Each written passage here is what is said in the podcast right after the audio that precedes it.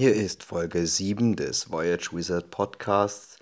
Diesmal mit einem Rückblick zu unserer Halloween-Nachtwanderung. Ja, wir haben es wirklich gemacht. Wir sind in der Nacht von Halloween, also vom 31. Oktober auf 1. November, von Heiligenstadt bis nach Breitensee zu Fuß gegangen. Wir waren drei Stunden unterwegs. Laut Google Maps hätten wir eigentlich zwei Stunden gebraucht aber wir haben uns nicht immer richtig nach den Vorgaben orientiert, sondern sind einfach mal der Nase nachgegangen dazwischen und haben deswegen ein bisschen länger gebraucht. Dazwischen wären wir fast am Stadtrand, also am Schlosspark Pötzleinsdorf gewesen, was schon ein deutliches Abkommen vom ur ursprünglichen Weg gewesen wäre. Aber das war es wert. Wir sind durch Parks gegangen, allen voran natürlich der wunderschöne Türkenschanzpark. Wir sind im 17. Bezirk über einen Weg gegangen, wo links und rechts von uns Friedhofsteile waren.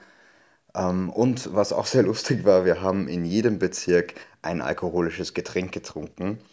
Meistens Biere von irgendwelchen Würstelständen, wo man auch gesehen hat, es gibt ein deutliches Bier-Würstelstand-Preisgefälle zwischen dem versnobten Döbling und dem bodenständigen Otterkring. Im 17. Bezirk haben wir dann im schönen Schweigers, ein Lokal, das wir neu entdeckt haben, ein Bierlokal, Pause gemacht und haben, äh, erstens waren wir am Klo und zweitens haben wir äh, einen Stammbau Schnaps getrunken, um uns aufzuheitern.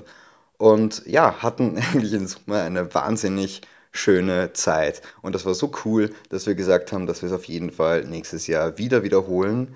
Mindestens zu zweit. Wir waren diesmal nur zu zweit.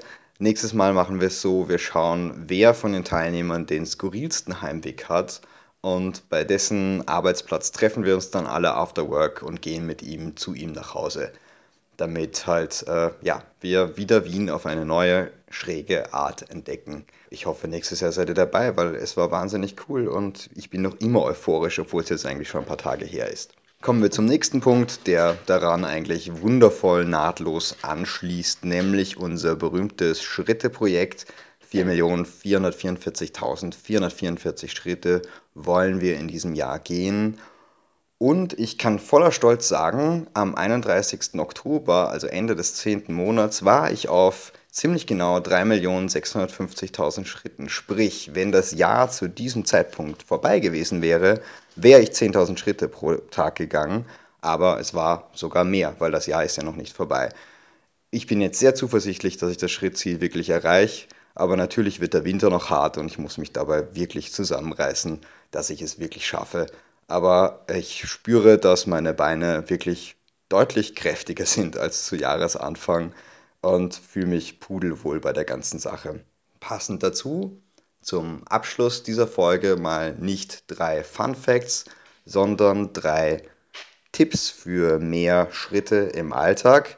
Der erste Tipp lautet, scheut euch nicht mal auf dem Heimweg aus der Arbeit eine S-Bahn oder U-Bahn-Station auszulassen oder auch nur eine Straßenbahnstation und das Stück zu Fuß zu gehen.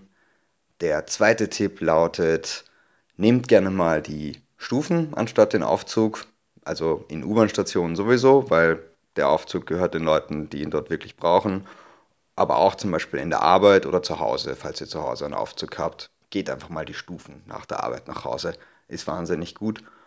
Und der dritte ist, niemals aufhören zu entdecken. Wenn ihr einfach äh, eure Nachbarschaft noch nicht richtig kennt, macht euch auf den Weg, entdeckt etwas Neues und ähm, dann habt ihr nicht nur Bewegung, sondern ihr habt auch wahnsinnig Spaß dabei, die Gegend zu erkunden und vielleicht ein neues Geschäft, ein neues Restaurant, eine neue Bar zu entdecken. Wir haben jetzt bei der Wanderung des Schweigers entdeckt, wo wir sicher irgendwann mal wieder vorbeikommen. Das ist keine entgeltliche Werbeeinschaltung, sondern uns hat es wirklich gefallen. Und ähm, ja, freuen uns wahnsinnig darüber und freuen uns vor allem darauf, das nächstes Jahr wieder zu machen. Bis dahin hören wir uns natürlich noch ein paar Mal. Danke wieder mal fürs Einschalten bei diesem Podcast. Ciao, euer Stefan.